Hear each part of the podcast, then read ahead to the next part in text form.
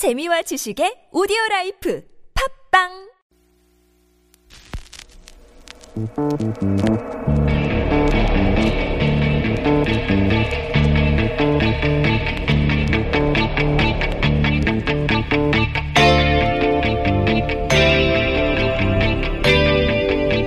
안녕하세요. 김어준입니다. 국민은 안중에 없는 진흙탕 싸움, 언론은 여야 정쟁을 흔히 그렇게 표현합니다. 제 생각은 그렇습니다. 정치는 다투는 게 정상입니다. 자신이 대면하는 모든 것을 위해 싸워야 합니다. 싸우면서 그 차이가 드러나야 하죠. 언론 역할은 그 싸움의 혼란 속에서 각자의 차이가 무엇인지 잡아내는 겁니다.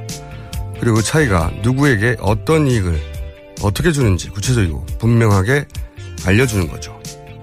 그저 싸움 자체만 탓하고 양쪽 모두를 타이르는 안전한 비판은 비겁한 겁니다. 김원준 생각이었습니다.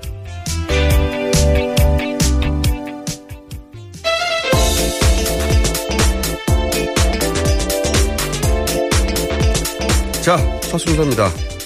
송채경화 기자 나오셨습니다. 안녕하세요. 예, 안녕하세요. 한겨레 21 송채경화입니다. 제가 어제 긴장하지 말고 방 안에 둘밖에 없다고 생각해라. 네. 그렇게 말씀드렸잖아요. 네. 나중에 문자를 보니까 그럼 더 무섭지.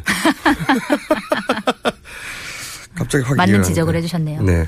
그리고 제가 축구 제- 축구 얘기 자꾸 하는데 네. 축구 몰라도 어, 사는 지장 없어요. 네. 하지만 알면 즐거운 부분이 있거든요. 그리고 축구 얘기 나올 때 전혀 모른다 그러면 좀 매력이 없어요.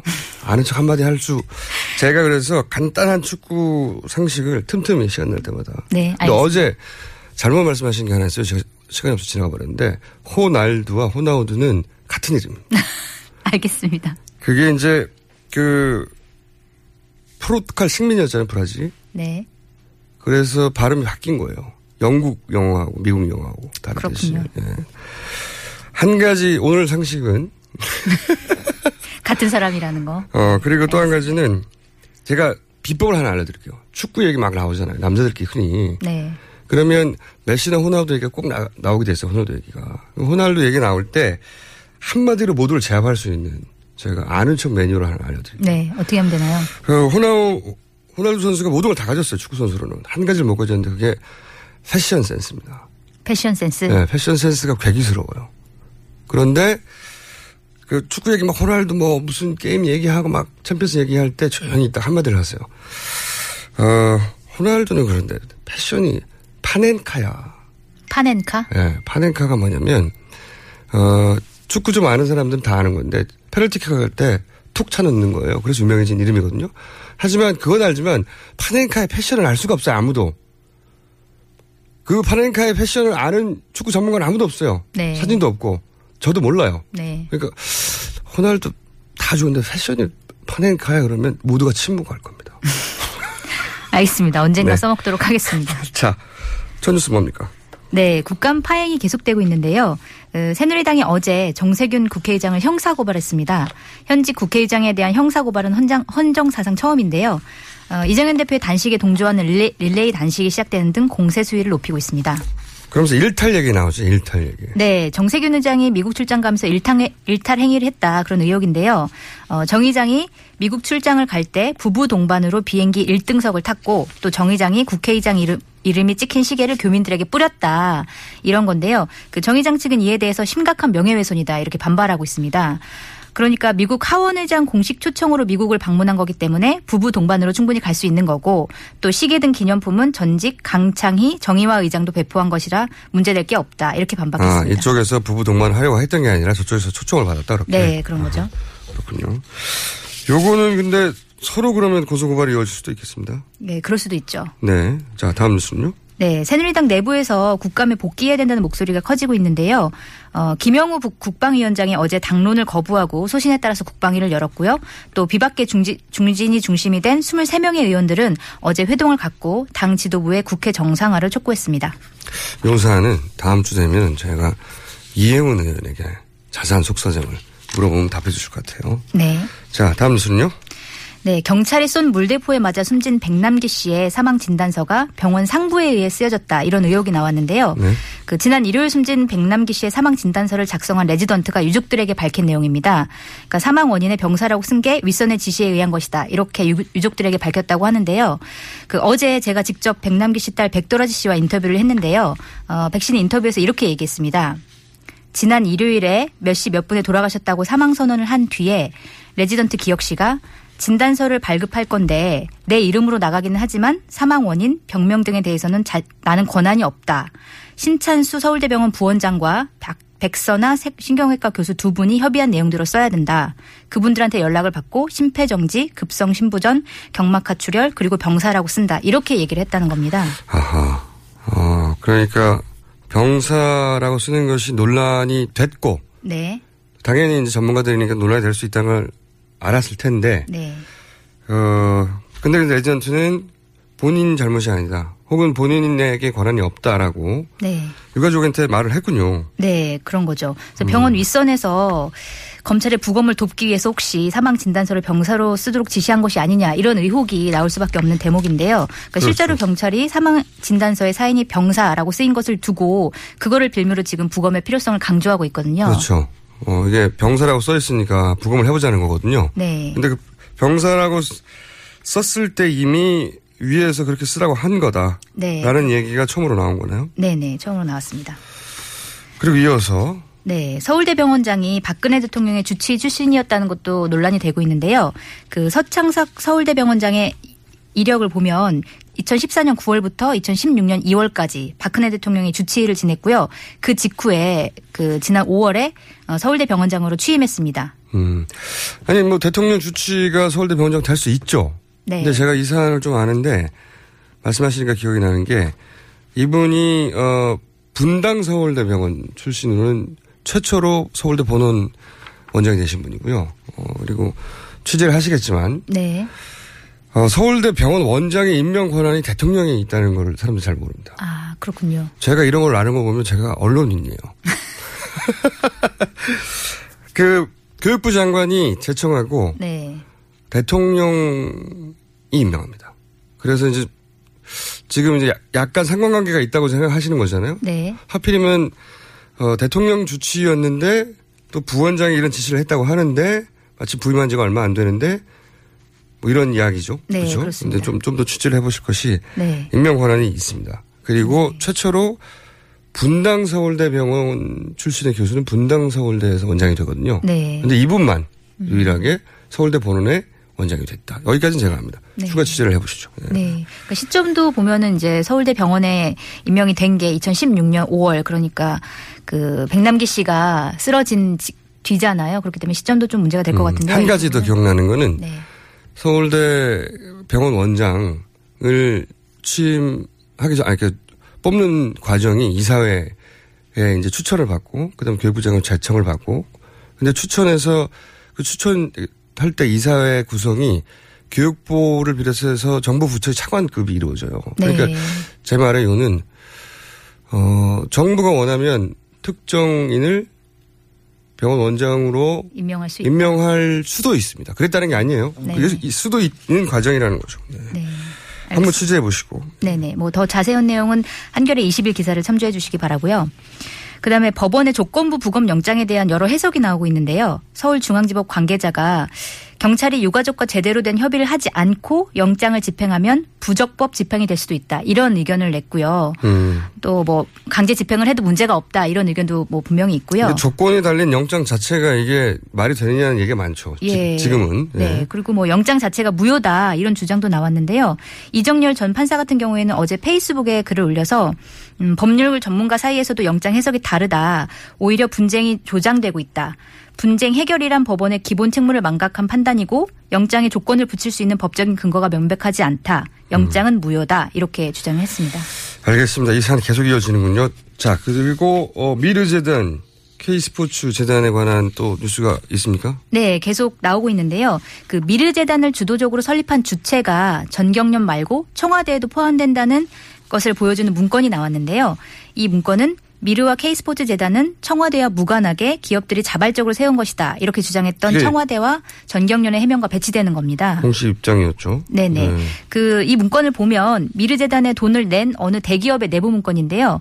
그 미르 재단의 성격과 관련해서 이렇게 써 있는데요.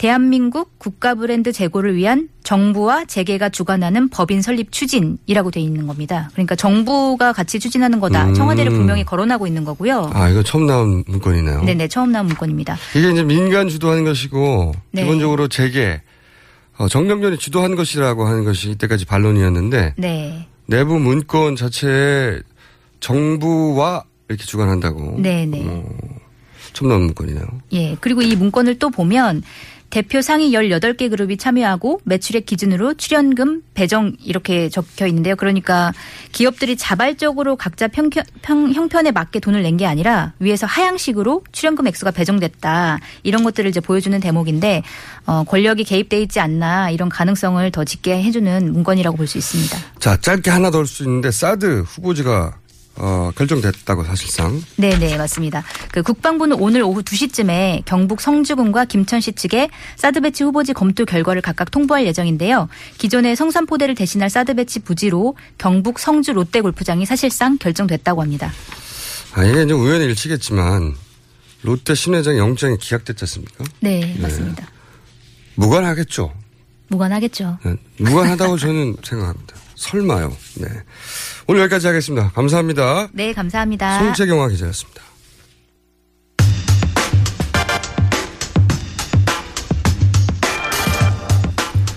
인터뷰 일공장입니다. 네, 첫 번째 인터뷰.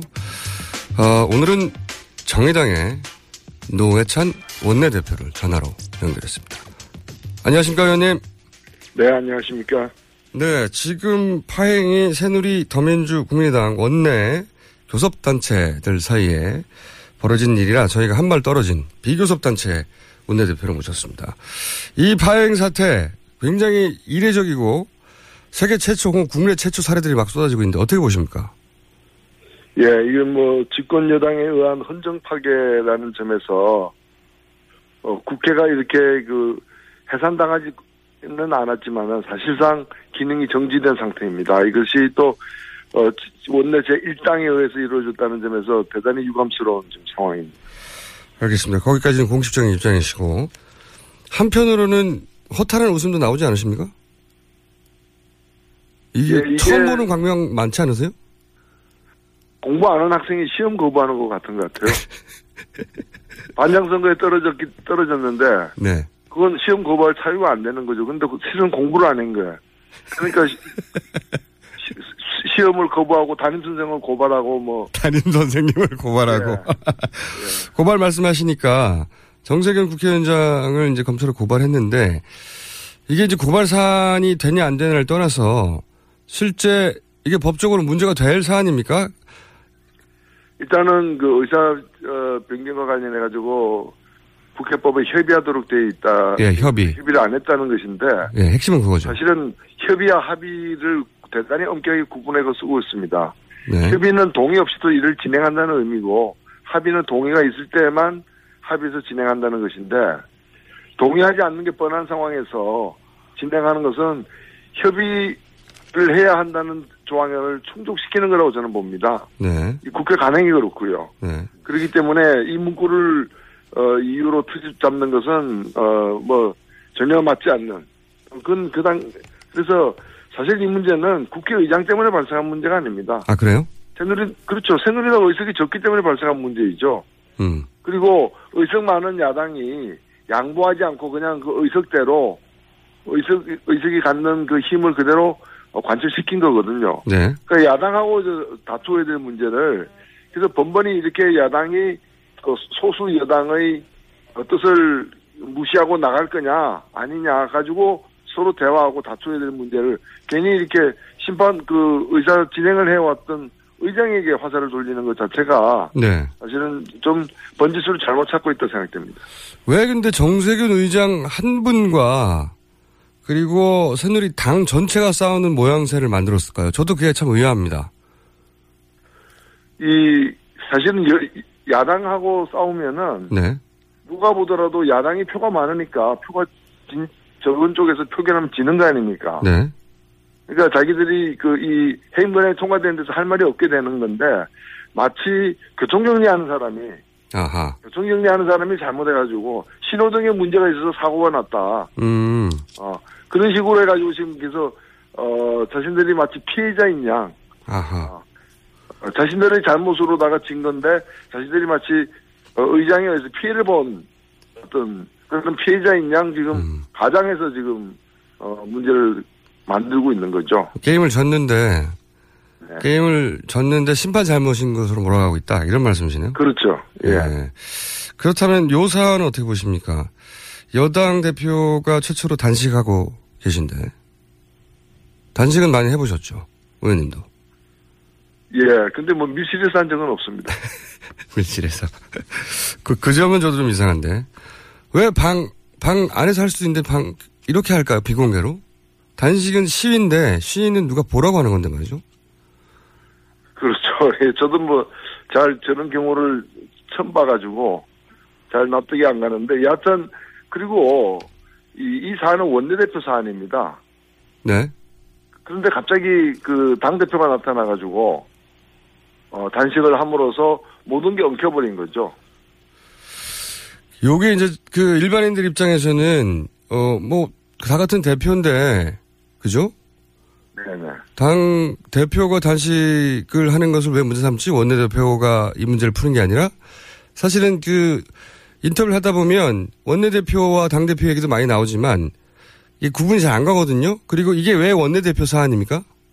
좀 설명 좀 해주시죠. 아 이게 저 원내 의사 일정과 관련해 가지고는 원내 대표들끼리 네. 협의를 하고 또 의장과도 어, 대화하는 채널은 다고 공식적으로 원내 대표입니다. 그날 김재수 해임건의안이 여러 시간 동안 이게 파행을 거칠 때 네. 단상에 있는 의장 앞으로 달려가서 의, 의장에게 항의한 사람도 원내 대표고 네.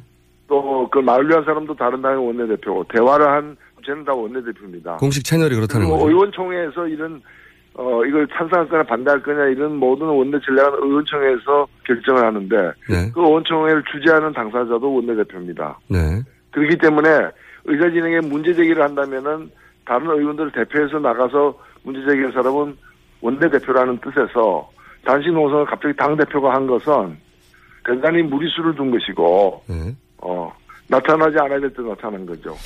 그러니까 이제 그 원내대표라는 것은 국회의원들이 선발한 국회의원들의 대표인 것이고, 그죠? 예. 당대표는 국회의원뿐만이 아니라 뭐 당직자도 있고, 당원도 있고, 지지자들도 있고, 그 모두를 대표하는 사람인데, 지금 원내에서 벌어진 일인데 왜 당대표가 갑자기 나섰냐? 이런 얘기인 거죠? 예. 그게 아마 저기 새누리당 입장에서는 어 원내대표보다 당 대표가 더 어찌 보면 당원까지를 포함한 더 많은 새누리당을 대표하는 기기였기 때문에 더 강도 높은 어, 문제 제기다라고 생각할 수는 있는데 그러면 그렇게 강도 높게 문제 제기한 당사자가 또 단식을 그 단식은 하겠지만은 국감은 복귀하라고 또 얘기를 했는데도 그건 또 왜 안 듣냐는 거죠. 글쎄 말입니다. 그거는 제가, 이상한 집안인 거죠. 그건 제가 새누리당의 국회의원님들께 직접 여쭤보기로 하겠습니다. 자, 요, 요 사안은 여기까지 하고, 사실은 이 이유가 실제로는 이 의혹 때문이 아니냐 하는 얘기도 있습니다. 이 의혹을 뒤로 감추려고 이렇게 어, 큰 소음을 내는 거 아니냐. 미르재단 K스포츠 얘기인데요. 미르재단 K스포츠의 의혹에 대해서는 어떻게 보십니까? 일단 일반론으로. 예, 뭐, 이제까지 드러난, 어, 명백한 증거 만 가지고 얘기하더라도, 어, 이것은, 어, 대기업들의 자발적인 모금이 아니라, 청와대가, 청와대 요구에 의한, 아, 그래서 금액까지 할당 받아가지고 강제로 모금된 청와대가 만든 민간 재단이다. 그, 그 과정에서 어, 국가 권력이 동원이 되었고, 그리고 여러 가지 편의 제공 등이 이루어졌고, 이거는 명백한 대통령의 직권 남용이다 저는 그렇게 생각합니다. 어, 전체적으로는 그렇게 보시는데, 어, 지금 최순실 씨 이야기가 계속 나오지 않습니까? 네네. 네. 아무런 공직을 가지고 있지 않은데, 이분과 관련해서 여러 가지 이제 의혹들이 야당에 의해서 제기되고 있고, 그게 아직 확정된 것은 아닙니다만은 제기되고 있는데, 이 중에서 보시기에 이 의혹이 핵심이다. 이 의혹이 가장, 어, 이 전체를 관통하는 본질이다. 그렇게 보신 의혹이 있으세요? 예, 저는 뭐 그 K스포츠 재단 이사장, 네, 이사장이 그 최순실 씨하고 굉장히 가까운 네. 그런 이제 사이라는 여러 정황들이 이렇게 밝혀졌는데, 본인이 다니는 스포츠 마사지 센터의 원장이었다. 뭐 이렇게 네, 네? 그렇죠. 네. 여기에 대해서 이제 이 재단은 사실상 우리가 만든 거다라고 이렇게 나선 정경련 이성철 부회장이, 네. 부회장이 이 이사장은 문제 있으니까 갈겠다 이렇게 얘기했거든요. 네. 저는 이 자체가 네. 정경련이 만든 거라면 이런 일이 벌어지지도 않았을 거라고 저는 생각하고요. 그래도 저도 참 재밌었던 것은 정경련 정경련 이 뭐 400억, 500억을 모아가지고 재단을 만드는데 그 최순실 씨를 고려할 이유가 뭐가 있겠습니까? 그렇죠. 예. 그- 이것은 그냥 만든 사람이 정경련이 아니라는 걸 입적 반증하는 어떤 하나의 명백한 음. 증거가 아닌가. 그리고 또참 뭐. 재밌었던 것은 정경련에서 이런 논란이 벌어지고 나서 이제 여러 가지 방안을 발표했는데 그 방안의 제목이 정경련이 지은 제목이 정상화 방안입니다. 본인들이 직접 했는데 그동안 비정상이었다고 스스로 말하는 것과 같은 그래서 제목이 참 이상했습니다. 정상화 방안이라고 발표했더라고요. 네. 그동안 비정상이었다는 걸 스스로 말하는 것과 마찬가지 아닙니까? 그렇죠. 이제 문제가 백일화에 들어 지금 사실은 지금 과정은 이래재단이 세종연구소로 변모하는 그 과정하고 똑같습니다. 아하.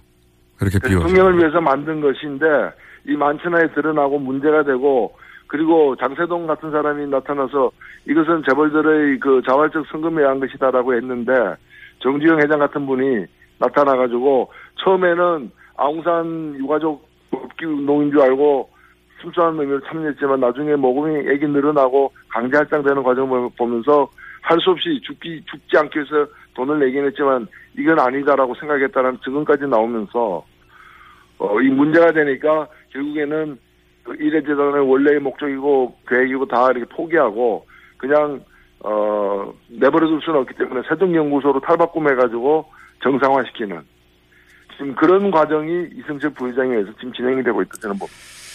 알겠습니다. 그리고 이 사안을 청와대 내부에서 내사했던 거로 알려진 그 이석수 전 특별 감찰관을 증인 출석을 요구하셨죠. 네네.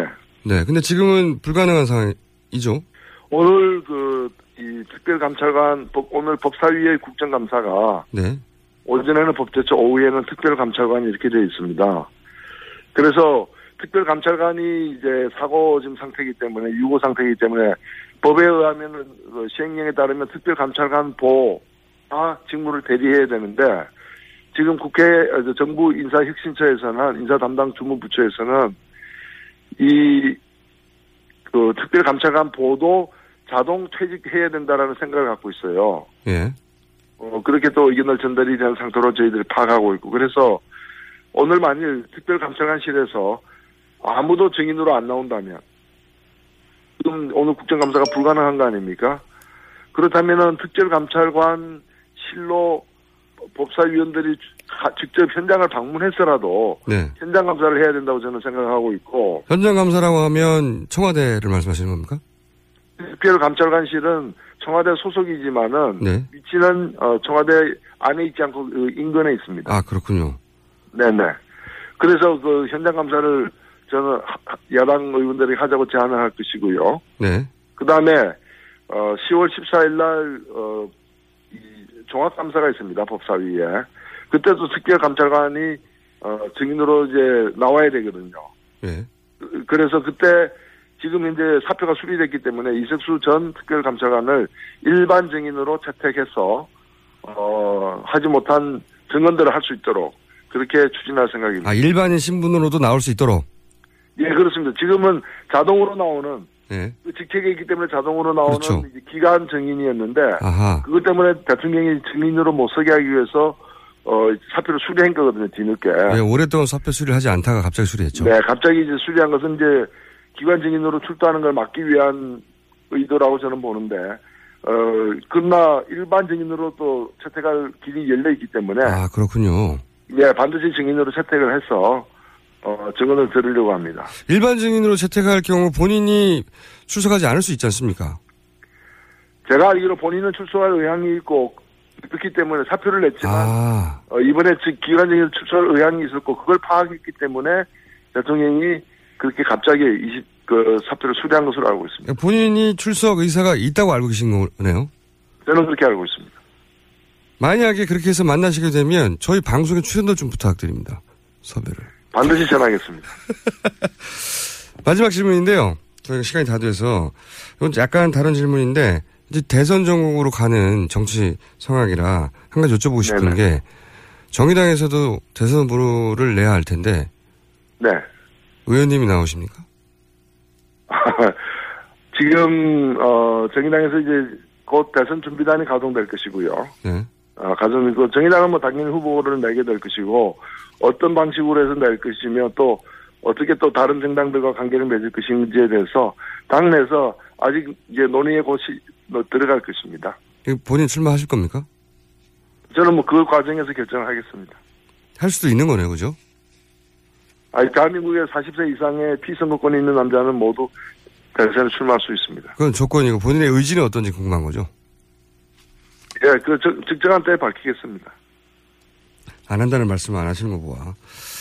대선, 대선 후보로도 그 인터뷰 하게 되지 않을까 싶습니다. 오늘 말씀 감사합니다. 네, 감사합니다. 정의당 노회찬 원내대표였습니다.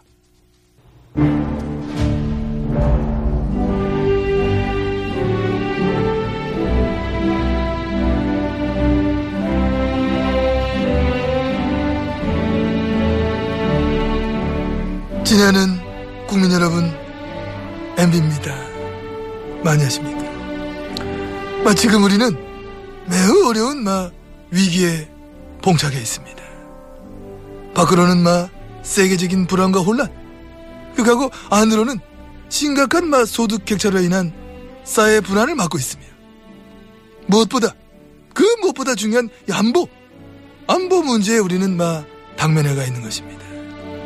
국민 여러분, 이런 중요한 시점에서, 이런 백척간두의 위태로운 시점에서, 이런 프로 들으면 안 됩니다. 김호준 이거 안 돼, 이런 거. 어, 이거 안 되고, 좀 이따 이제 구호쇼라고, 이제 점심 자시고 이쑤시면서 그거 들으면 됩니다. 그거 재밌지, 백반 토론 이런 거. 김호준 이거 들으면 안 돼. 이 시간에 아침 시작부터 기분 나쁘고, 어, 지저분한 기배려 더럽고, 이건 하면 안 된다는 거예요. 왜 자꾸 땡겨, 나를. 나, 내 나를 나갈게, 나봐. 김호준이만 안 들으면 돼, 김호준이만.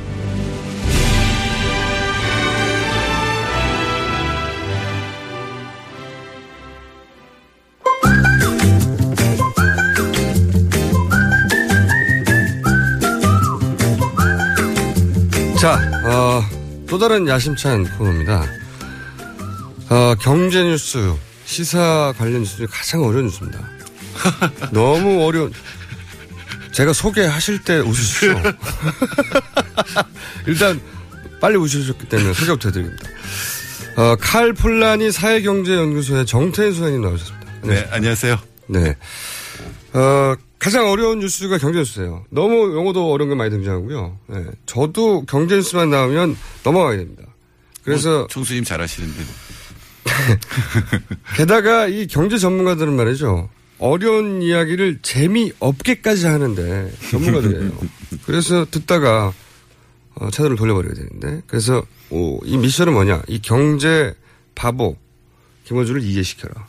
네, 네. 네. 제가 이해하면 대충 평균적으로 이해될 수 있습니다. 제 바보거든요, 경제 바보.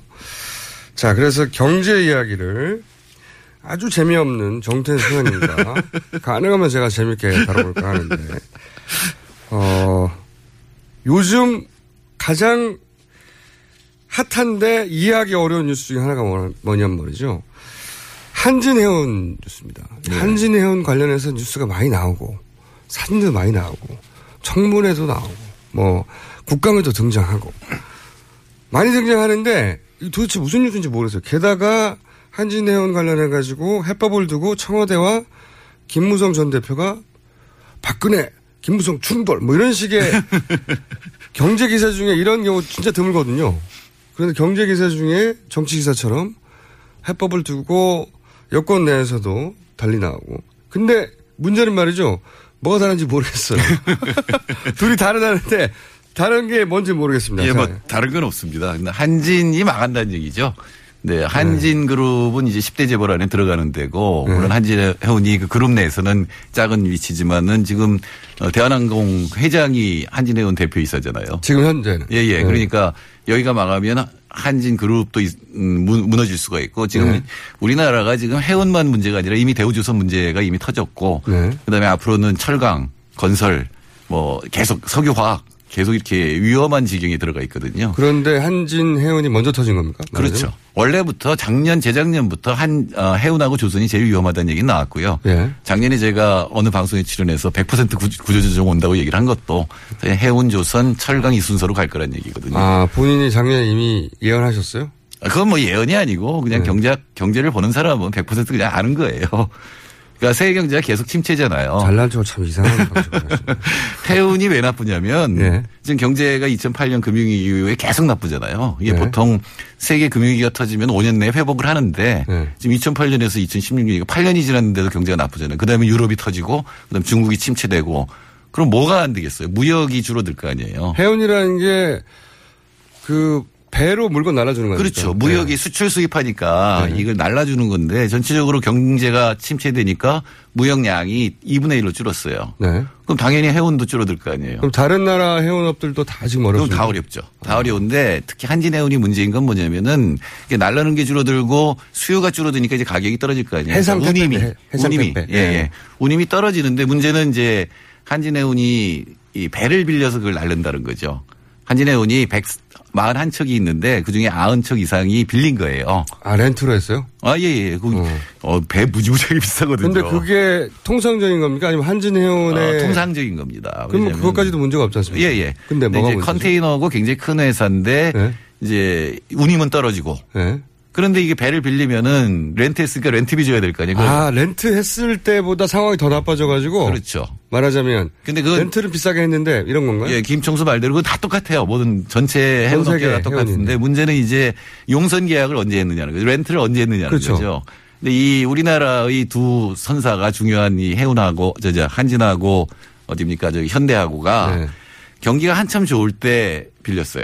아, 그렇군요. 그러니까 경기가 한참 좋을 때는 이제 용선료 막 올라갈 거 아니에요? 네. 그러니까 이 배를 가진 선주들이 10년 계약을 하면 싸게 해주겠다. 아하. 그러니까 10년짜리 계약을 한 거예요. 말하자면. 근데 바로 그 뒤에 경기가 나빠졌거든요. 그러니까 이제는 옛날에는 싸게 했다고 생각했는데 그게 굉장히 비싸게 계약을 하는 셈이 된 거죠. 그렇군요. 근데 운임은 줄어들고 용선료는 옛날처럼 비싸게 내고 이렇게 되니까 이제 위기가 온 거죠. 기름값은 올라가는데 아니죠. 잘못, 저그 비유가 잘. 잘못된 비유기 때문에 하다 말았습니다. 음식값은 떨어지는데 네. 이 채소값은 계속 비싸게 장기로 이제 갖고 오는 거죠.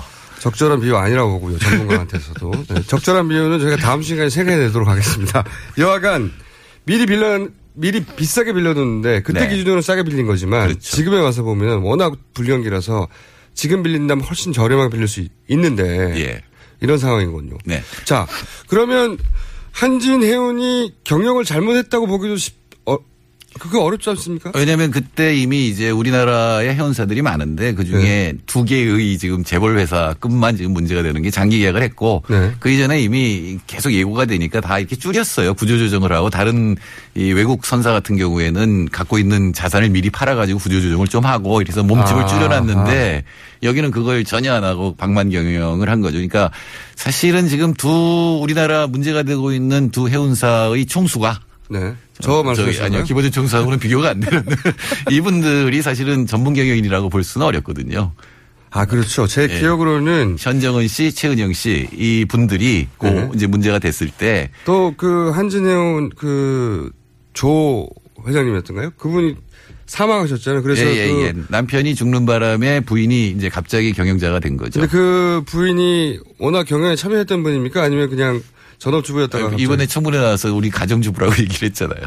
물론 가정주부라도 경영 배우가 하면 되는데 그렇죠. 너무 급작스럽게 네. 아무 준비 없이 주식이 많다는 이유로 그 뿐만 아니라 이제 예, 족벌 경영을 하게 되면 그 밑에 있는 이제 이, 뭐 뭐라 그럴까, 가신들이 자기 네. 이익을 추구하거든요. 그렇죠. 전체가 잘 되기보다는 자기 이익을 추구하고 이런 합리적 경영을 안 하게 되니까 이제 이 문제가 발생했다고 볼 음, 있겠죠. 근데 그 하필 그 시점 즈음에 이 세계적인 불경기가 네. 아, 불운이 겹치기도 한 부분이 있네요. 있죠. 그리고 그 다음에 이제 자구 노력 중에도 여러 가지가 있는데 물론 어 엄밀하게 법적으로 얘기하면 대주주라고 해서 돈을 다 내놔야 되는 건 아닙니다. 왜 우리 최은영 씨뭐 뭐 저라고 이랬는데 그게 저 그 올바른 건 아니거든요. 최근 포탈에 한 그 여인이 절을 하고 있고 뭐 울고 있고 이런 네. 사진이 올라왔는데 그걸 클릭해서 보신 분도 있겠고 안 보신 분도 있겠지만 지금 그 얘기를 하시는 거거든요. 예, 그분이 최은영 씨입니다. 한때 총수보다 훨씬 돈이 많은 총수였던 분이시죠. 저는 어 결사가 없습니다. 근데 사실은 어, 대주주라는 건 경영에 대한 책임을 지는 거지만 유한 책임지는 거거든요. 주식 회사라는 그렇죠, 주식. 거는. 분량만큼. 근데 문제는 우리나라가 이제 족벌이고 자기 마음대로 했으니까 그에 대해서 사제 출연을 도덕적으로 해야 되는데 음. 이제 그 문제가를 돈을 얼마 더 낸다고 해서 해결될 문제는 아니거든요. 지금 얼마가 있어야 해결되는데 사제 출연을 얼마를 음, 지금 당장 필요한 돈을 대충 이제 어깨에서 추정하기는 한 6천억 원 정도. 6천억 원이 예. 이분에게 있어요 사제로? 예, 예, 한뭐 본인 얘기로는 2, 3천억이 있는데 지금 이제 한 100억 내겠다는 건가요? 그리고 이제 조 회장이 조양호 회장이 한 400억 합쳐서 이제 그 집안에서 400억 정도 내겠다는 얘기죠. 한진 해운은 그 지금 현재 그 대한항공 네. 말하자면 네. 그 회장님의 동생이잖아요. 근데 그 회사가 동생의 부인이죠. 최은영 씨. 지금은 그렇죠. 시아버지, 예, 예. 시아버지, 시숙이죠.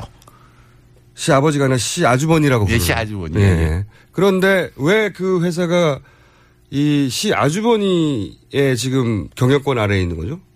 아, 그 형제잖아요. 네. 형제고 원래 전체 한진 경영권을 넘겼나요 혹시? 어, 그 삼남이 이제 그 경영권을 땄죠. 그건 모르죠. 뭐 언제나 이 예, 형제의 난이라는 건 항상 일어나고 아, 집안 내- 예, 내- 집안에서 집안 이제? 네. 음. 어, 포트폴리오를 제대로 한 건지 아니면은 싸워서 딴 건지 모르지만 동생의 회사였지만 예, 예. 지금은 형이 경영권을 가지고 있다가 나 도저히 너무 어려워서 안 되겠다 하고 손들었고 그죠? 음, 예. 법정 관리를 요구를 한 거죠. 네, 손들었고 그 전에 회장이었던 그 부인 최 예, 윤영 씨. 최은영 씨 그 부인도 역시 손들었고 최은영 씨는 이제 한참 전에 손들었죠. 손 먼저 들고 3년 연속 적자가 나니까 이제 시숙한테 가서 살려달라 그랬고 네. 그래서 시숙이 받았는데 여전히 적자가 나니까 이제 법정 관리로 들어갔죠. 아 그렇군요. 그러면서 여기서 이제 채권단이 그럼 어떻게 희생시키냐? 그러면 그 전 회장 어, 사제를 털어라 이런 얘기가 들어갔는데 돈은 6천억이 필요한데 나는 100억 정도 내겠소. 네. 요러, 요렇게 얘기가 된 어, 거군요. 뿐만 아니라 이제 뭐 조양호 회장도 사실 대, 저 대한항공도 어렵거든요 지금. 음. 그러니까 사제를 잘못하다가 동생 회사 때문에 형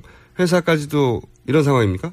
어, 뭐 그렇죠. 근데 질질 이제 끌리게 되니까 이게 문제가 되는 건 뭐냐면 용선료를 뭐 안 냈잖아요. 네. 그다음에 이제 배 빌린 값. 예, 뭐 네. 100대 이상이 지금 전 세계를 돌아다니고 있는데 네. 하역료도 못 내는 거예요. 음. 그러니까 각 이 각 나라의 어떤 그 항구에서 이 접근을 금지시키거나 오더라도 짐을 풀지 못하게 한 거예요. 음. 이래서 이제 물류 대란이 일어나게 되는 거죠. 그렇겠죠. 그 택배 회사가 갑자기 중지된 정지된 거 아닙니까? 배, 그렇죠. 해상에서. 아니 아예 이제 못 들어오게 하는 거죠 아파트에서 못 들어오게 하고 아파트에서. 어, 돈도 돈 못 내면은 내리지 마라 이렇게 되니까 근데 보통 이제 해운 회사들이 특히 한진해운처럼 큰 회사는 이 자기 배보다도 훨씬 더 비싼 거 싣고 다닐 거 아니에요. 그냥 뭐 삼, 그렇겠죠. 삼 성이나 뭐 대우구 싣고 다니는데 그 돈이 한 15조 정도 되니까 실려 있는 물건들이. 예, 그러니까 그거가 제때 배달이 안 되면 이제 소송이 일어날 거 아니에요. 손해 어, 난리가 배달. 나겠죠 전 예, 세계적으로. 지금 그게 이 상태가 물류 대란이 일어난 상태가 바로 그 상태인데 왜 이렇게 조용하죠? 근데 그러면 이게 엄청 전 세계가 난리가 난리 아닙니까? 아, 난리는 안 듣는데 이제 총수를 관심이 없으니까 모르는 아, 거죠. 제가 축구 코리 안 근데 문제는 뭐냐면은 이 개인적으로 난리 채권단이나 또는 네. 정부가 물류 대란이 일어날 사실을 몰랐다고 지금 얘기를 하고 있거든요. 임종영 금감위원장이 몰랐다라고 아, 그건 말이 안 되지 않습니까? 그러니까 이게 문제가 있는 거죠. 사- 사실은 금융 논리로 이걸 어떻게 돈을 회수할까 네. 이 생각만 했지 이 돈을 빨리빨리 안 주면 어떻게든 먼저 주고 나서 이제 정리를 해야 되는데 그걸 안 했기 때문에 물류 대란이 일어났고 사실은 이제는 한진해운이 살아나기는 굉장히 힘들어졌죠. 신용을 확 잃게 되는 거죠. 그렇죠. 이 해운이라는 거는 이제 시간에 제때 이렇게 배달을 그렇죠. 하는 거 아니에요. 그리고 그 노선을 지금 확보하고 있는 게 굉장히 중요한데 전 세계의 항구들이 동시에 이게 못 들어오게 하기 이렇게 되는 상황이 벌어지니까 이제 신용이 없어지고 이렇게 아, 되면 그거는 쉽게 이해가 갑니다. 예를 들어서 저희가 물건을 온라인에서 배송받을 때 2, 3일 써 있는데 며칠만 늦어도 하루 이틀만 늦어도 막 짜증이 나고. 근데 그게 보내준 회사가 아니라 원 물건을 만든 문제 회사의 문제가 배달 아니라 회사의 문제라는 택배 거죠. 회사의 문제라 그렇죠. 그러면 이 택배 회사는 갈아치겠죠. 그 택배 회사의 실력이 떨어지겠고. 네. 그리고 개인이 하루 이틀만 늦어도 짜증 나는데 만약에 기업이 조 단위의 물건이 아예 묶여버렸다. 이러면 뭐 그리고 그게 이제 퇴출이죠. 어, 요새의 생산 시스템이라고 하는 건 제때 제때 이렇게 배달이 돼야 되는 건데 그게 제때 배달 안 돼서 생산에 차질이 일어났다 그러면 이제 손해배상. 연쇄적으로 어마어마한 손해. 예, 그런데 여기서 정부는 이걸 몰랐다는 겁니까? 예, 금감위원장은 이런 사태가 벌어질지 몰랐다고 지금 언론에서 얘기를 했죠. 금감위원장이 저처럼 경제 바본가 보죠. 금융만 하는 거죠. 아. 사실은 김어준 총수 많이 알아요. 지금 이렇게 설명하는 거 보면 많이 하는 겁니다. 어, 그 경제학자들이 왜 어렵게 설명하냐면 경제학자들이 빨간 그 안경을 쓰고 있어요. 그래서 세상을 빨개 봐, 빨갛게 봐요. 그러니까 맨눈으로 세상을 못 보기 때문에 쉽게 설명 못 하는 왜 거예요. 근데 빨간색이죠? 예, 그러니까 뭐 수학을 그렇게 제가 표현한 겁니다. 모든 걸 수학으로 이렇게 사고를 하고 나니까 네. 그걸 현실의 언어로 번역하는데 시간이 굉장히 많이 걸리거든요. 그래서 특히 재미가 없고요. 네. 예, 듣다가 꺼버리게 되죠. 그러면 요 사태가 왜 출발했는지 알겠습니다. 근데 그걸 책임지는 금감원도 적절한 대처를 못 해가지고 사실은 이 한진해운이 어, 이 업계로 복귀하기가 굉장히 어려워진 거죠. 회생되기가. 그러니까 이제 문제가 되면은 네. 이제 당사자들이 있는 거고요. 그다음에 돈을 빌려준 채권단이 있는 거고, 네. 그다음 에 정부가 이제 책임을 져야 되죠. 감독도 해야 되고 네. 이제 특히 구조조정이 되면은 잘 안 되니까. 네. 그다음에 거기 노동자가 있고 그다음에 하청업체라든가 연관 업체들이 있을 거예요. 그렇죠, 이런 그렇죠. 것들이 이해 당사자들인데 이들이 빨리 이걸 어떻게 할 거냐를 결론을 내리고 이제 정리를 해야 되는데 정부가 니들이 알아서 해 자율적으로 해라 자율협약 이런 이름으로 그냥 냅뒀거든요. 아. 그러면 이제 보통 우리나라에서 해결하는 방식이 이랬어요.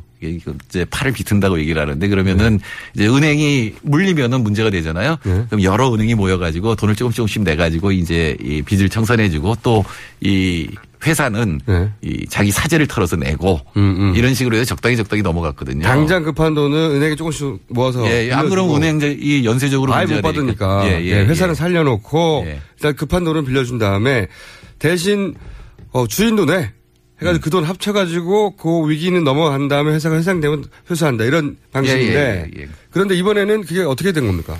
뭐가 아니, 잘못된 겁니까? 예, 이번에는 자율협약이라는 이름으로 하고 정확히 이 결단을 안 내려준 거죠, 사실은. 알아서 해라. 그런 결단을 내리는 데가 서별관 회의예요. 그게 알아서 해라는 게 정말로 알아서 하길 바랬던 겁니까? 아니면은 해결 의지 혹은 해결 어, 능력이 없었던 겁니까? 뭐 알아서 자기들이 스스로 손해를 조금씩 조금씩 감수하고 하면 제일 좋겠죠. 네. 근데, 근데 이렇게 복잡하면 그게 어렵잖아요. 아, 이렇게 되면 이제 어렵죠. 그러니까 네. 이제 정부는 계속 개입하고는 있어요. 네. 근데 빨리 결정을 못하고 이 문제가 별게 아니다. 금융 입장에서는 해운 문제는 이미 오래전에 터졌기 때문에 이미 네. 뭐 손실 같은 걸 다 예상을 했었거든요. 네. 금융 쪽에서 큰 문제가 아니라고 생각하고 사실상 방치를 한 거죠. 금융 쪽에서. 예. 그러니까 서별관 회의는 뭐냐면은 저는 저 청와대 출신이잖아요. 네. 서별관이 어디 있는지 아, 모르겠는데. 참고로 청와대 출신입니다. 예, 제가 저 노무현 대통령 비서관이었죠. 네. 청와대 본관이 있고 오른쪽에 비서실이 따로 있어요. 네. 서별관에서 했다고 서별관 회의라고 예, 하니까. 이제 오른쪽이 이제 별관인데 한참 네. 걸, 걸, 걸으면 한 10분 걸어야 되니까.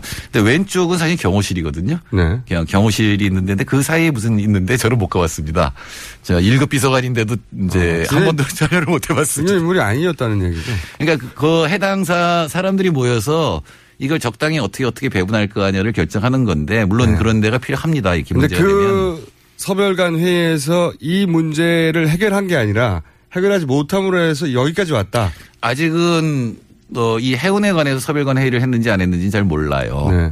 근데 문제는 확실하게 빨리 결정을 내리고 특히 이렇게 물류 대란이 일어나는 거를 막는 결정을 못했다는 건 했건 안 했건 네. 못한 건 사실이죠. 정부가- 문제는 네. 더 서별관 회의가 문제인 거는 이게 누가 모여서 어떻게 결정을 내렸는지 모른다는 데 있는 거예요. 음. 이렇게 큰 문제고 경제에 이렇게 큰 영향을 미치는 거면은 실제 공개적으로 만나서 국회에 보고를 해야 되는 거예요. 왜 이 사람들이 서별관 회의를 하고 자율협약을 하냐면 공적 자금이 들어가야 되잖아요. 그렇죠. 세금이 들어가야 되면 이건 국회 동의를 받아야 돼요. 아하.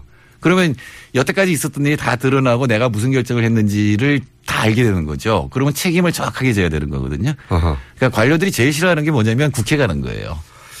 알겠습니다. 왠지 이, 이 사태를 안 것만 같은 이제는 이유를 왜 이런 일이 벌어졌는지 그 디테일이 좀 더 필요하면 저희가 한번 다음 주에 더 다루겠지만 오늘은 목적을 달성한 것 같습니다. 감사합니다. 네. 김원진 총수가 이해했으면 다 이해한 거죠. 그렇다고 라고. 봐야 합니다. 그렇다고 봐야 합니다. 아, 오늘 말씀 감사합니다.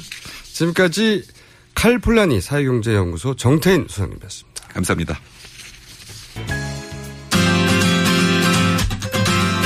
네, 1, 2부 여기까지입니다.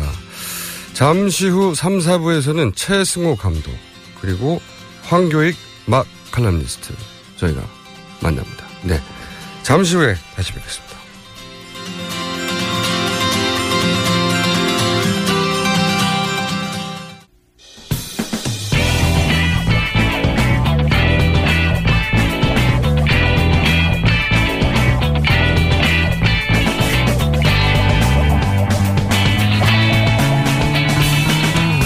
김어준의 뉴스 공장. 한 탈북자가 국정원에서 조사를 받다가 사망한 사실이 국정원이 꽤 난감해하고 있다라는 얘기를 아니면 그냥 비밀리에 붙일지 이게 뭐 자살인가요? 오, 예, 예. 그런 거, 그렇습니다. 이거 일단 끄세요. 이거 오프 시키라고. 카메라는 지우셔야 되고 이동은 지금 하시면 안 돼요. 저 뉴스타파에서 왔습니다.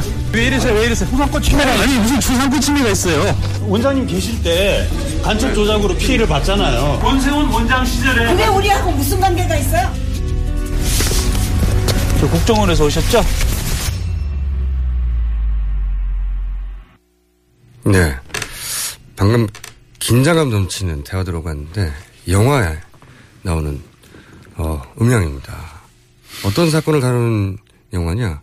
이유우성 씨 기억하시는 분도 많으실 텐데 서울시 공무원으로 간첩으로 몰렸다가 이게 다 어, 국정원의 조작이다 이렇게 밝혀진 사건이죠. 네.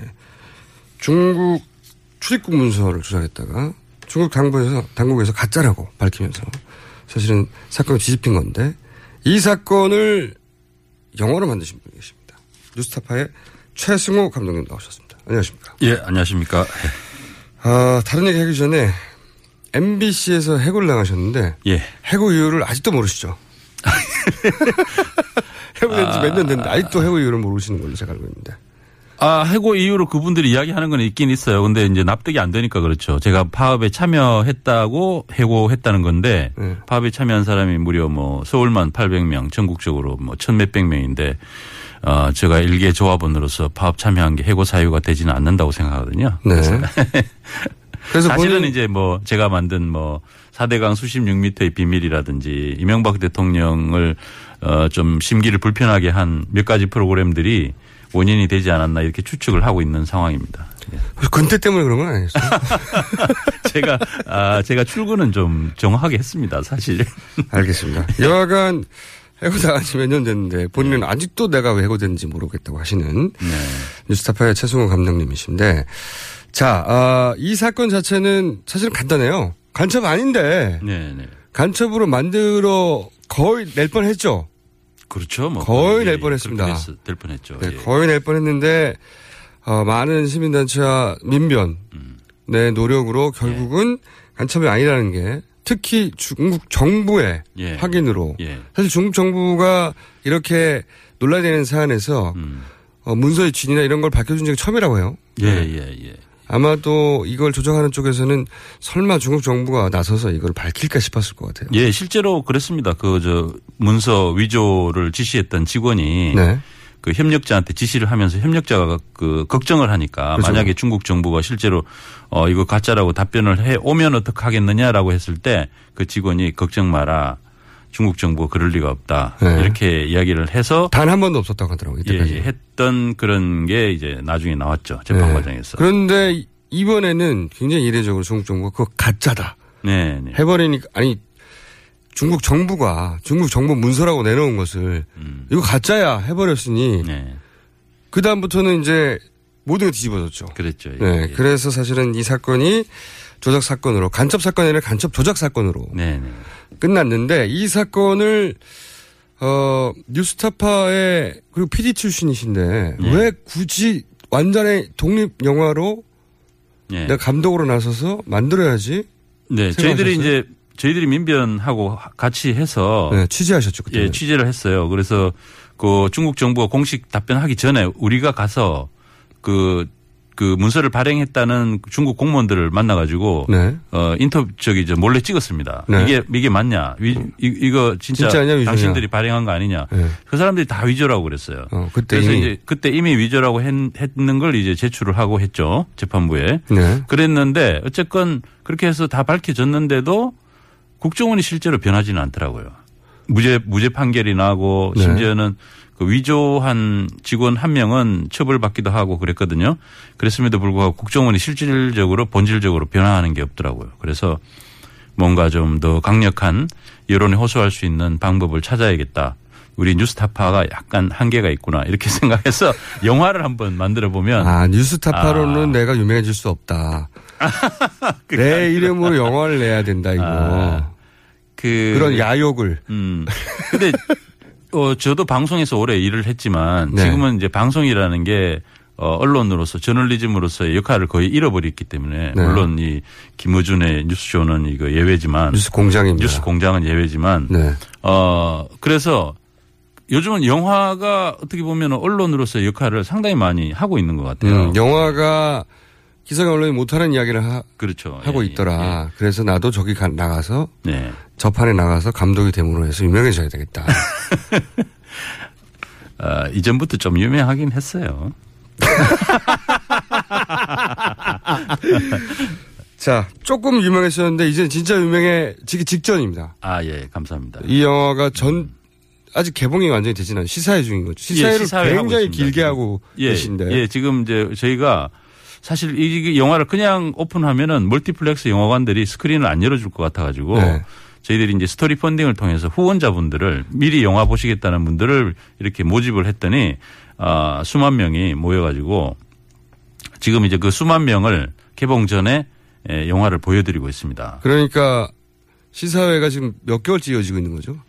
아, 몇 개월, 지금 한 뭐, 몇 개월째는 아니고, 네. 예, 예, 한, 한 달 가까이 지금 하고 있는 가까이. 상황이고. 아, 제가 들은 이야기는 곧 개봉한다, 개봉한다는 얘기가 아. 오래전부터 들었기 때문에. 아, 예, 예. 그거는 이제 그, 이렇게 아주 많은 대규모 시사회가 아니라, 아, 이제 뭐 한 몇 분씩 모아놓고 이렇게 네. 선보이는 이런 시사회는 여러 번 몇 달 전부터 했습니다. 예. 그러니까요. 제가 시사회 한다는 얘기를 몇달 전부터 네네. 올 초부터 거의 들은 것 같아요. 아직도 시사회예요. 아직도 시사회 이렇게 아, 그게, 생각하고 있었는데. 그게 그 이유가 네. 사실 어 우리 전주 영화제에서 상을 두 개나 받았거든요. 네. 굉장히 큰 상들을. 그래서 그래요? 이제 그때 이미 영화가 상당히 많이 떴는데 네. 그러고 난 뒤에 바로 개봉을 하면은 사실은 우리 저 김선생님이 그런 생각 안 하셨을 텐데 네. 사실은 그때 개봉했으면 이 영화는 완전히 묻혀버리는 거예요. 왜냐 멀티플렉스가 절대로 안 열어주니까. 그래서 이게 정치적으로 민감하니까. 예, 민감하니까. 네. 예, 그래서 어떻게 어, 그 문을 여셨어요? 그 궁금합니다. 시간을 이제 시간을 이제 저희들이 스토리 펀딩을 통해서 네. 이제 후원자분들을 모은 거죠. 그래서 영화를 도와주십시오 하니까 몇만 명이 이렇게 네. 해서 4억 3천 4백만 원이라는 그러니까 영화 관람료를 미리 내버린 거죠. 미리 내버리신 거죠. 네. 미리 내버리신 거고.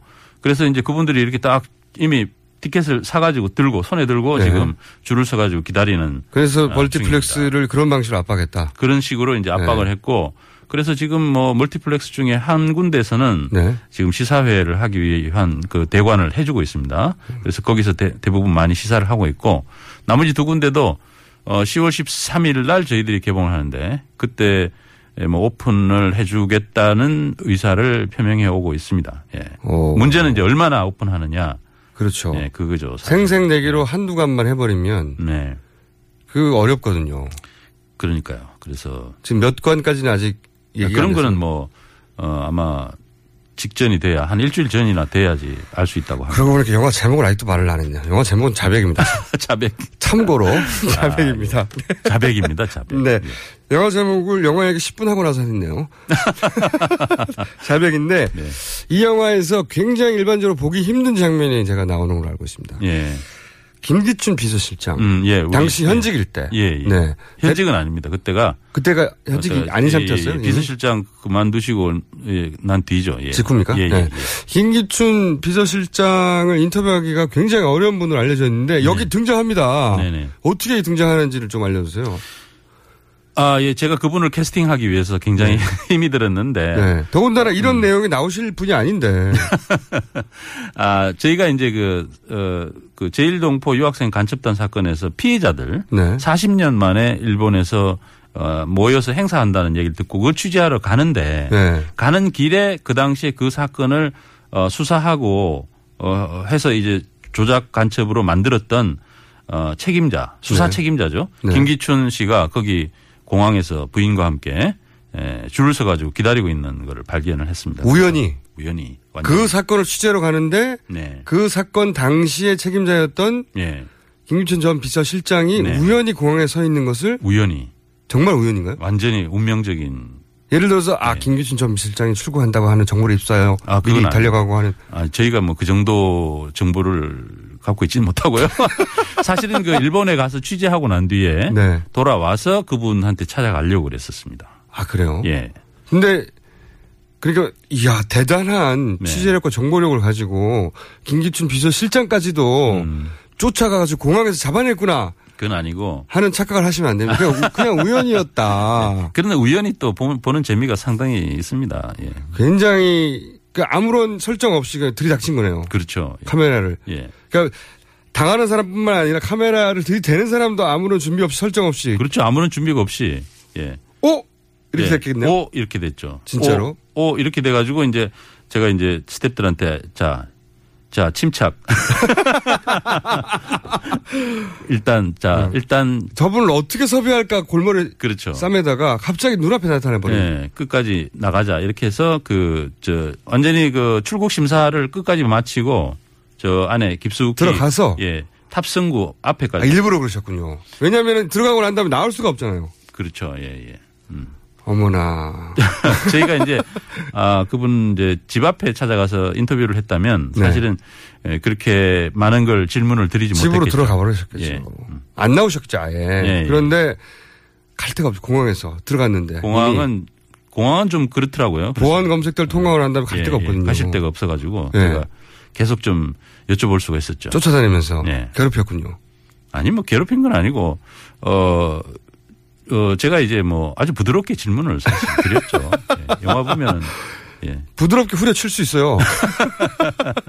야, 그런, 이게 영화가 되려다, 되려다 보니까. 예. 이분의 인터뷰가 있냐 없냐에 따라 크게 달라지거든요, 사실은. 무게감도. 그, 그런 것 같아요. 예. 네. 실제로, 아니, 어떻게 인터뷰했어? 많은 분들이 궁금해했을 것 같아요. 40년이라는 세월을 보여주고 그때 부터 지금까지 변한 게 없구나 하는 걸 느끼게 해주는 장면이기 때문에 자, 아, 영화는 드물게, 이런 유형의 영화는 드물게 멀티플렉스에서, 어, 상영 예, 예상, 예정이죠? 언제입니까? 정확하게? 어, 10월 13일 날 개봉입니다. 10월 13일. 예. 몇 개관에서 할지는 아직 모르고. 아직은 모릅니다. 예. 네. 많이 저 도와주셔야 됩니다. 그러니까. 어, 떻게 도와줘야 되죠? 아, 글쎄요. 근데 사실은 이게 이 영화 정도로 사전에 네. 그 관객을 미리 확보한 영화는 보기가 힘듭니다. 맞, 맞아요. 네. 누가, 누가 관람료를 미리 냅니까? 네. 그러니까 사실 그걸 생각해 보면 당연히 멀티플렉스 영화관들이 스크린을 안정적으로 사실은 자기네는 리스크가 없는 거거든요. 그렇죠. 볼 아, 사람들이 이미 있는데 돈을 미리 낸 사람이 이 정도야? 사억 삼천 냈어? 예, 예. 그러면은 막 열어야 되죠. 막 열어야 되는데 지금 에, 상당히 좀 그분들이 상당히 힘드신가 봐요. 근데 왜 그렇게 힘들게 느끼지? 아니, 이제, 안 열 수도 없고, 열 수도 없고, 이 뭐 딜레마에 빠진 거죠. 그 그런 딜레마를 느끼시나 본데 정말 참 저는 영화계는 좀 시장 논리에 따라서 움직이는 줄 알았거든요. 그렇진 않더라. 네, 그렇지 않, 않은 것 같습니다. 예. 그래도 그 길을 여신 거예요. 네. 이런 영화들, 이런 다큐들이 이 멀티플렉스에 걸리기가 굉장히 힘든데, 네. 길을 여신 겁니다. 처음으로. 네. 네. 어, 잘 돼야 할 텐데 잘 되긴 쉽지 않습니다. 음. 개봉관을 많이 열어줄 것 같진 않아요. 음, 뭐, 뭐 하여튼 열심히 한번 최대한 그러면은. 다음 다큐는 멀티플렉스 개봉관에 대한 장독을 하시죠. 어, 그래야 할지도 모르죠. 예, 마지막 저기 뭐 기대할 수 있는 어, 자, 영화에라도 호소해야 돼요. 개봉하고 나서 네. 얼마 안 남았으니까 네. 예, 흥행 소식 가지고 다시 한번 뵙기로 하는데 아, 고맙습니다. 마치기 전에 뉴스타파가 최근에 발굴 특종 하나 있습니다. 예. 최근에 최순실 씨 관련해 가지고 보도 쏟아지는데 사실은 다 똑같은 보도거든요, 지금은. 예, 예. 그런데 뉴스타파가 뭘 발굴했냐면 박근혜 전 대통령, 박근혜 대통령과 그리고 최순실 씨와 제가 전이라고 하는 이유는 아주 오래된 이야기라서 지금 이야기가 영상이 예. 아주 오래전에 사적 관계를 드러내는 예.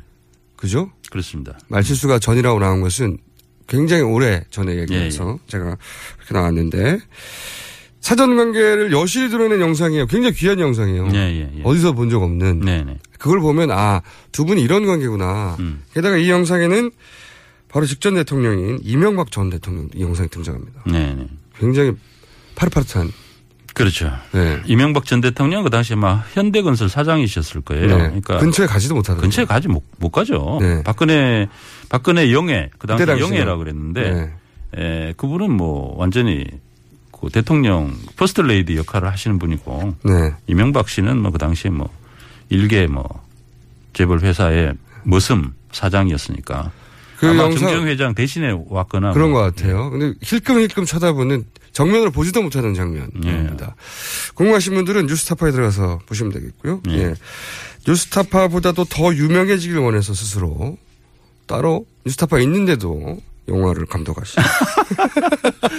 아, 음. 최승호 감독님입니다. 영화는 자백입니다. 오늘 네. 말씀 감사합니다. 예, 감사합니다.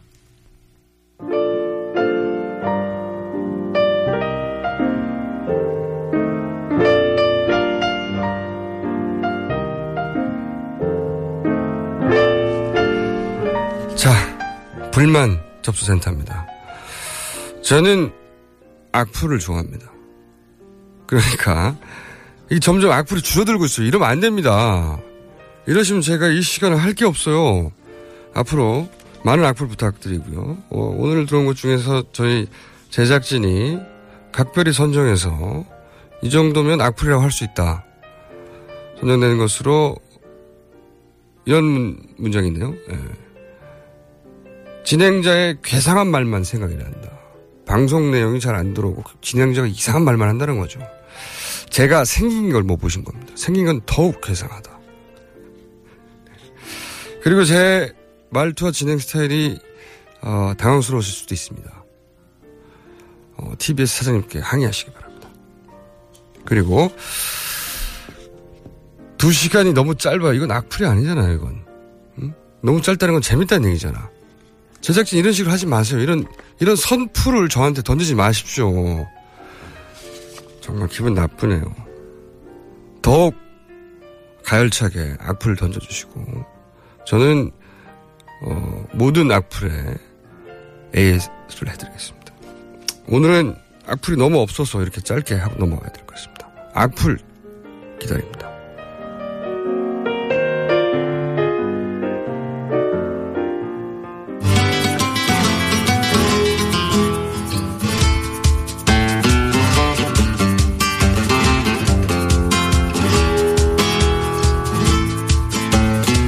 또 다른 야심찬 코너입니다.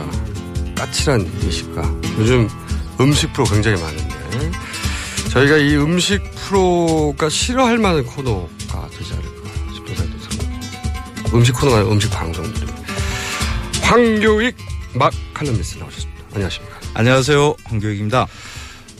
저 먹는 거 좋아하긴 하는데요. 네. 요즘 음식 프로 너무 많다는 생각이 들어요. 너무 많아요. 네. 예, 그게 본인 책임도 있어요.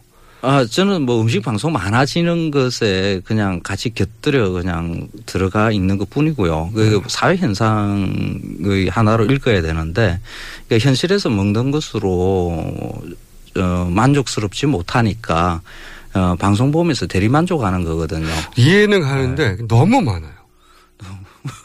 너무 많아서 어느 순간 음식 더할 것 같다. 그러니까 조금 자제를 해야 되는데 그리고 그 음식 방송은 그 음식을 에 대한 정보를 알려주거나 뭐 이런 것보다는 그 음식 먹는 사람의 카메라가 이렇게 집중돼 있거든요. 그래서 네. 음식을 먹으면서 드러내는 쾌락을 이렇게 보여주는 방식인데 그 강도가 좀 적절하게 수준을 유지를 해야 되는데 요즘 너무 오버했죠. 파블로프의 개처럼 이렇게 네. 특정 장면을 보면 침이 고이게 돼 있잖아요. 저희도 예, 그렇죠. 인간도. 예, 똑같습니다. 근데 이게 침이 넘쳐가지고 털것 같아요. 이제 좀 과하죠. 사실 저 고기를 굉장히 좋아하기 때문에 네. 저 스스로 육식인이라고 부르고 아. 실제 제가 프랑스에 가서 처음 배운 불어가 네. 센형이에요. 그건 뭔 말입니까? 센형이 뭐냐면 Rare. 고기를 rare로 구워달라. 제일 먼저 사람들한테 물어본 게 그거거든요. 그럴 정도로 음식을 좋아하는데도 좀 심하다. 그래서 제가 음. 어, 이런 트렌드 가운데 그런데 이 음- 음식 가운데 우리가 좀 네. 다시 살펴봐야 되는 음식에 관한 신화들이 있는데 네. 다시 살펴봐야 되는 게 있지 않냐. 그런 거 많죠. 그 우리 한국 사회에 아 이게 맛있다, 이게 좋은 것이다, 이게 전통적인 것이다, 뭐 이렇게 그 잘못된 관념을 가지고 있는 음, 것들이 굉장히 많아요. 예. 스테레오타입의 오해들. 예. 네, 신화들. 예. 예. 그것 좀 한번 풀어보는 시간으로 한번 해보겠습니다. 예. 자, 그럼 첫 번째 음식은 뭡니까? 화로회. 아, 살아있는 예. 화로회. 어, 화로회가 맛있다. 화로회가 좋다.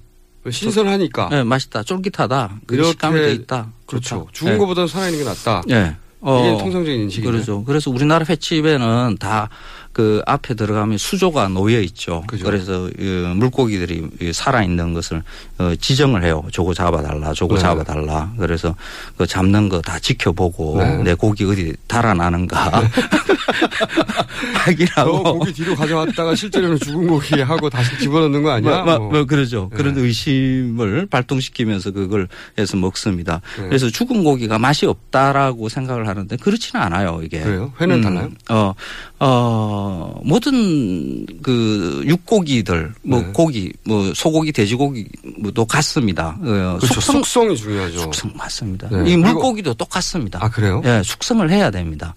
그 육고기는 제가 잘 아는데 숙성을 어떻게 해야 되는지 드라이 에이징을 해야 되는지부터 시작해가지고 회도 똑같아요? 회도 생선도 잡자마자는 바로 그 사후경직이 일어나거든요. 아, 그렇죠. 한국 사람들이 그 쫄깃한 걸 좋아한다고 이게 식감이 있다 그러는데 네. 그거는 쫄깃한 게 아니라 그 질기다라고 생각을 해야 돼요. 음. 그 쫄깃하다는 것은 입에 약간의 부드러움을 그러니까 혀 그 이빨 사이에서 약간 탄력 있게 버티다가 뒤에 부드럽게 풀려야 되는 거거든요. 아, 그렇죠. 근데 이건 안 풀려요. 아, 끝까지 버틴다. 그죠. 질기죠. 그래서 계속 어금니로 이렇게 씹습니다. 음. 아, 그거는 질기다고 표현을 해야 되는데, 어, 일정한 시간 잡고 난 다음에, 어, 일정한 시간이 지나면 저절로 그 사후 경직이 풀리고요. 어. 또 무엇보다도 감칠맛이 이렇게 늘어나죠. 아, 그러면 이게 회 스시하면 일본 아닙니까? 네. 그러면 일본에서 그 유명자한 네. 그 스시집들은 그러면 오히려 이 숙성의 노하우나 기법 그렇죠. 때문에 유명해진 그렇죠.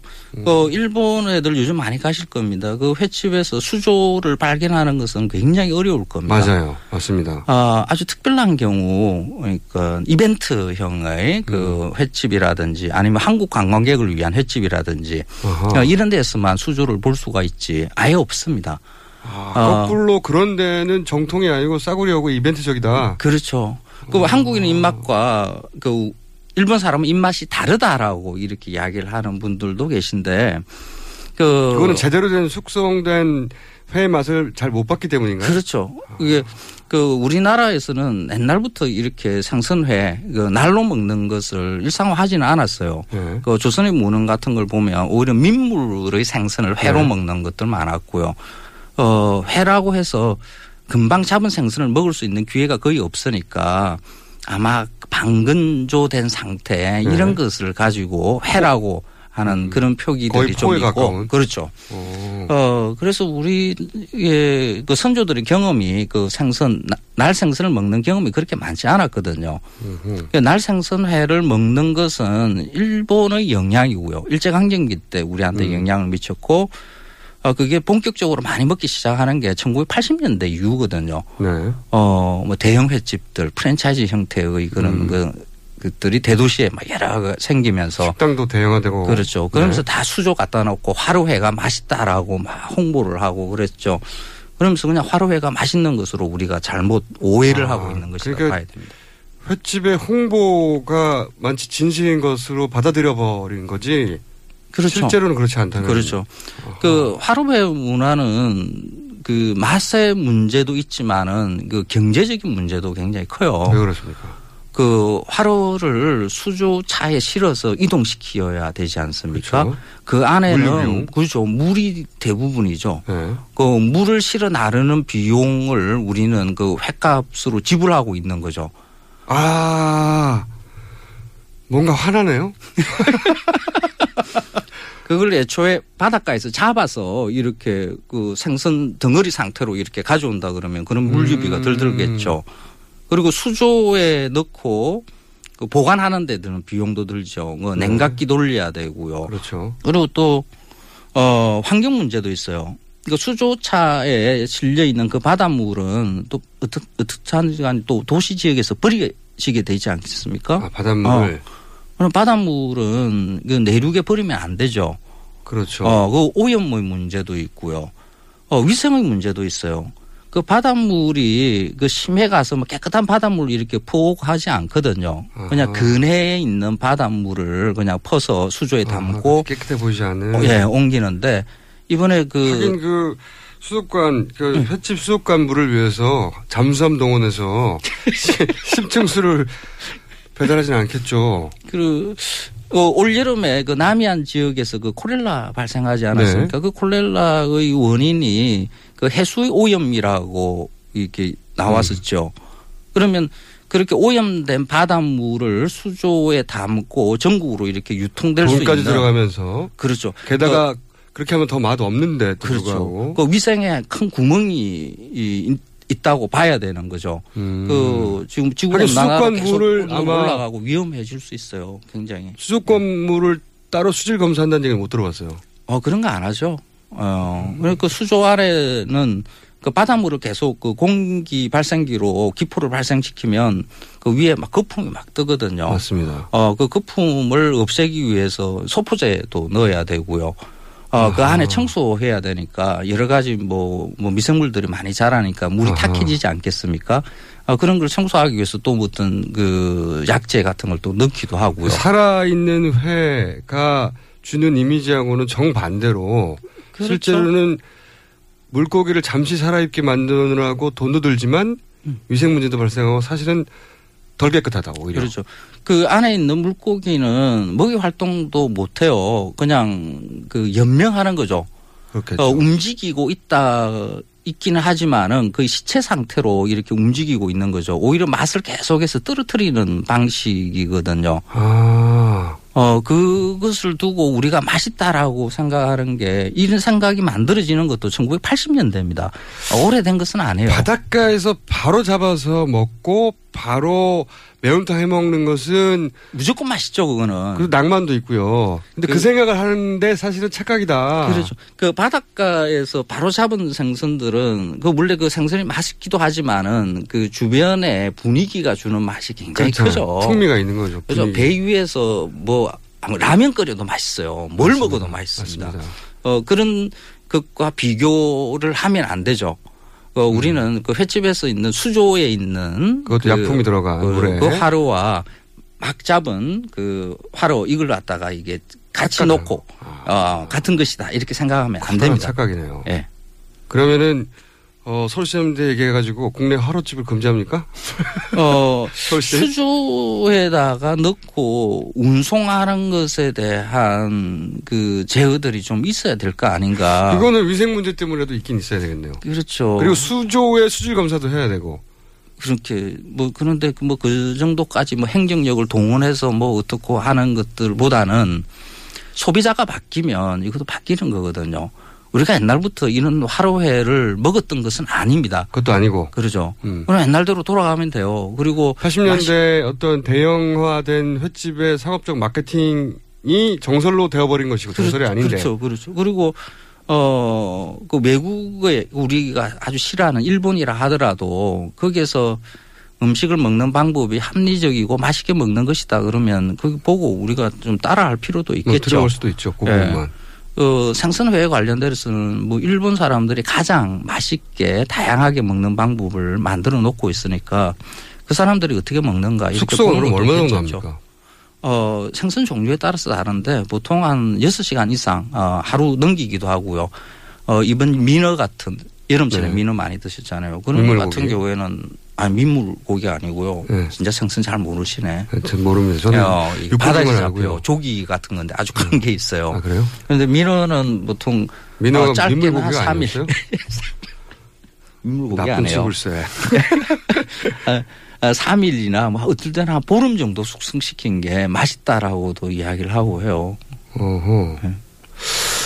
다음에 육고기 편을 한번 해야 되겠어요. 육고기 숙성에 대해서는 제가 아, 그 육고기도 숙성 뭐 마블링 문제 우리가 오해하고 있는 것들이 마블링 문제. 많죠. 저도 마블링에 대해서는 이건 비인간적이다. 대단히. 아, 비인간적이죠. 굉장히. 네. 그 얘기 한번 어, 통과하고 싶어요. 이것도 그 화로회도 비인간적인 거죠.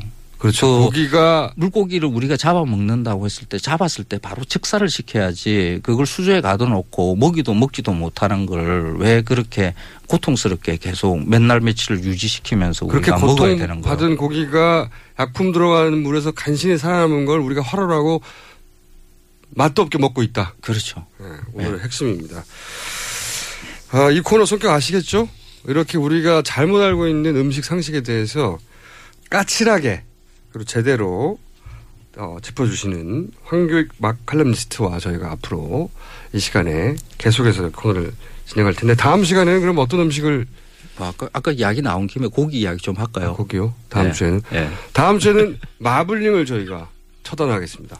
네, 지금까지 황교익 막 칼럼니스트였습니다. 감사합니다. 예, 고맙습니다. 횟집 수조 수질 검사 잘 하는 것도 물론 있을 겁니다. 네. 앞으로 그런 횟집도 소개해 드리겠습니다. 이번 주는 오늘이 마지막 방송입니다. 다음 주 월요일 다시 뵐 텐데 5일 내내 실시간 라디오 검색어 1위였습니다. 네. 다음 주에도 1위 하겠습니다. Thank you. 안녕.